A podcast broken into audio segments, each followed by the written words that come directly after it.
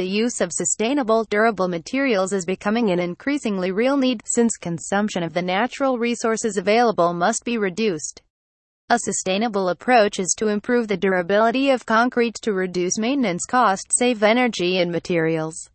If we could extend the service life from 50 years to 150 years or more, we could postpone for 100 years the costs connected to the consumption of natural resources.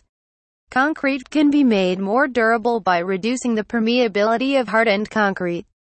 As per ACI 212.3R.10, permeability reducing admixtures or PRAs are classified in three classes. These concrete admixture classes are hydrophobic or water repellent, mineral fillers, crystalline materials.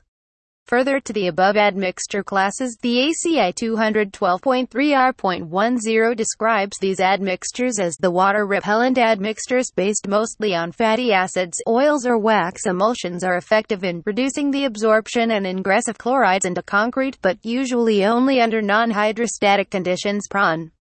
The mineral fillers such as talc bentonite, lime or alkaline silicates may shrink the pores of concrete and restrict the water passage.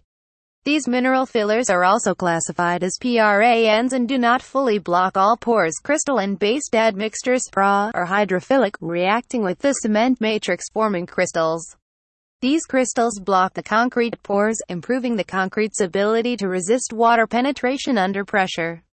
The crystalline-based admixtures are mostly considered suitable in concrete structures with severe waterproofing applications.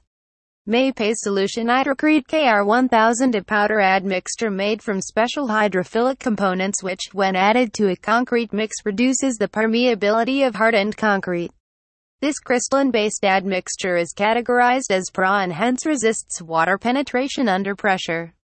Laboratory tests have shown that adding Hydrocrete KR1000 to concrete reduces its level of capillary absorption and makes it more resistant to the hydrostatic pressure mechanism. On adding water to concrete mix with hydrocrete KR1000, hydrocrete KR1000 reacts with the calcium hydroxide and other products that are formed during the hydration process of the cement to generate compounds of calcium silicate and other non-soluble salts. These crystalline compounds and calcium silicate hydrate are deposited in the voids of the cement matrix and reduce its total porosity, thereby increasing the resistance of the concrete to the penetration of water under pressure.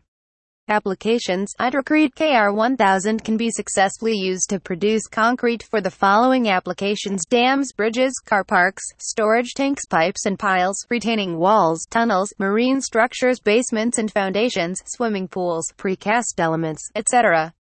For best results, Hydrocrete KR1000 must only be used in concrete that has been correctly designed with two basic rules to produce impermeable concrete water, cement ratio of less than 0.5 and adequate wet curing time. The crack bridging ability of Hydrocrete KR1000 allows to close micro cracks up to 0.4 millimeters. Application method Hydrocrete KR1000 is added to the concrete mix just like any other type of powder admixture.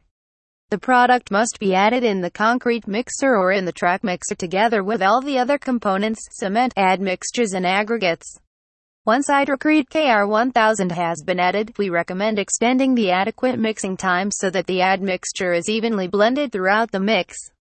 Compatibility Hydrocrete KR1000 is compatible with all WR and HRWR admixtures. For quality concrete we recommend use of MAPEI concrete admixtures Mapeplast, Mapefluid and Dynamon ranges. Dosage The recommended dosage rate for Hydrocrete KR1000 is 1 to 3% by weight of cementitious materials. For best results, we recommend laboratory trials with site raw materials at different dosage.